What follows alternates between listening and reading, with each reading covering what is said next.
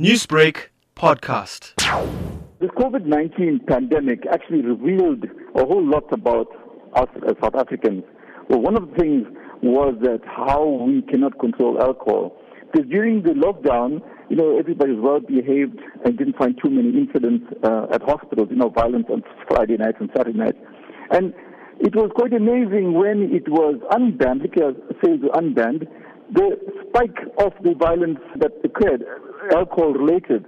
And it was understandable. You know, at first I thought it was maybe people got excited, you know, after a long time they actually had access to alcohol and that's why they were binge drinking. But it seems to be a consistent behavior. With that said, looking back at level 5 when the ban was first introduced and put in place, what can you say in terms of illicit trade of alcohol happening in Chatsworth now? Well, that happened. We know that for sure. But that's another thing. You know, if you ban alcohol sale, doesn't everybody be stopping drinking? You know, there's, as long as there's somebody has some stock somewhere, people paid the price.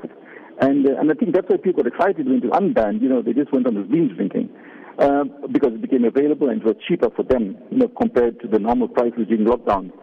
So, yeah, there were sales of alcohol, but I think uh, that stock ran out as well. Let's hope that it works out this time uh, because people weren't prepared for it and uh, there's no stock available, you know, for people to be storing. What is your message to the community in terms of participating in the illegal buying and selling of alcohol and even cigarettes, uh, of which the trade is actually booming around the country now?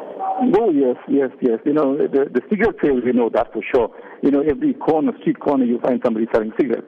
In fact, it's more available now than uh, when it wasn't banned. Well, let's hope that this is a lesson, you know, to be learned. You know, to be to be responsible, even with alcohol consumption, it is nothing wrong with alcohol consumption if it's done uh, reasonably, you know, within reason and responsibly. Because people have parties, you know, and, and this is part of the, the party as well, which is fine. Um, but to go and binge drink to cause trouble and, and be irresponsible is, is not on. And, and I hope people, you know, take heed of this. You know, this is how it can negatively impact a good time because they are binge drinking and causing problems. So when it's unbanned again, they must be responsible and drink responsibly.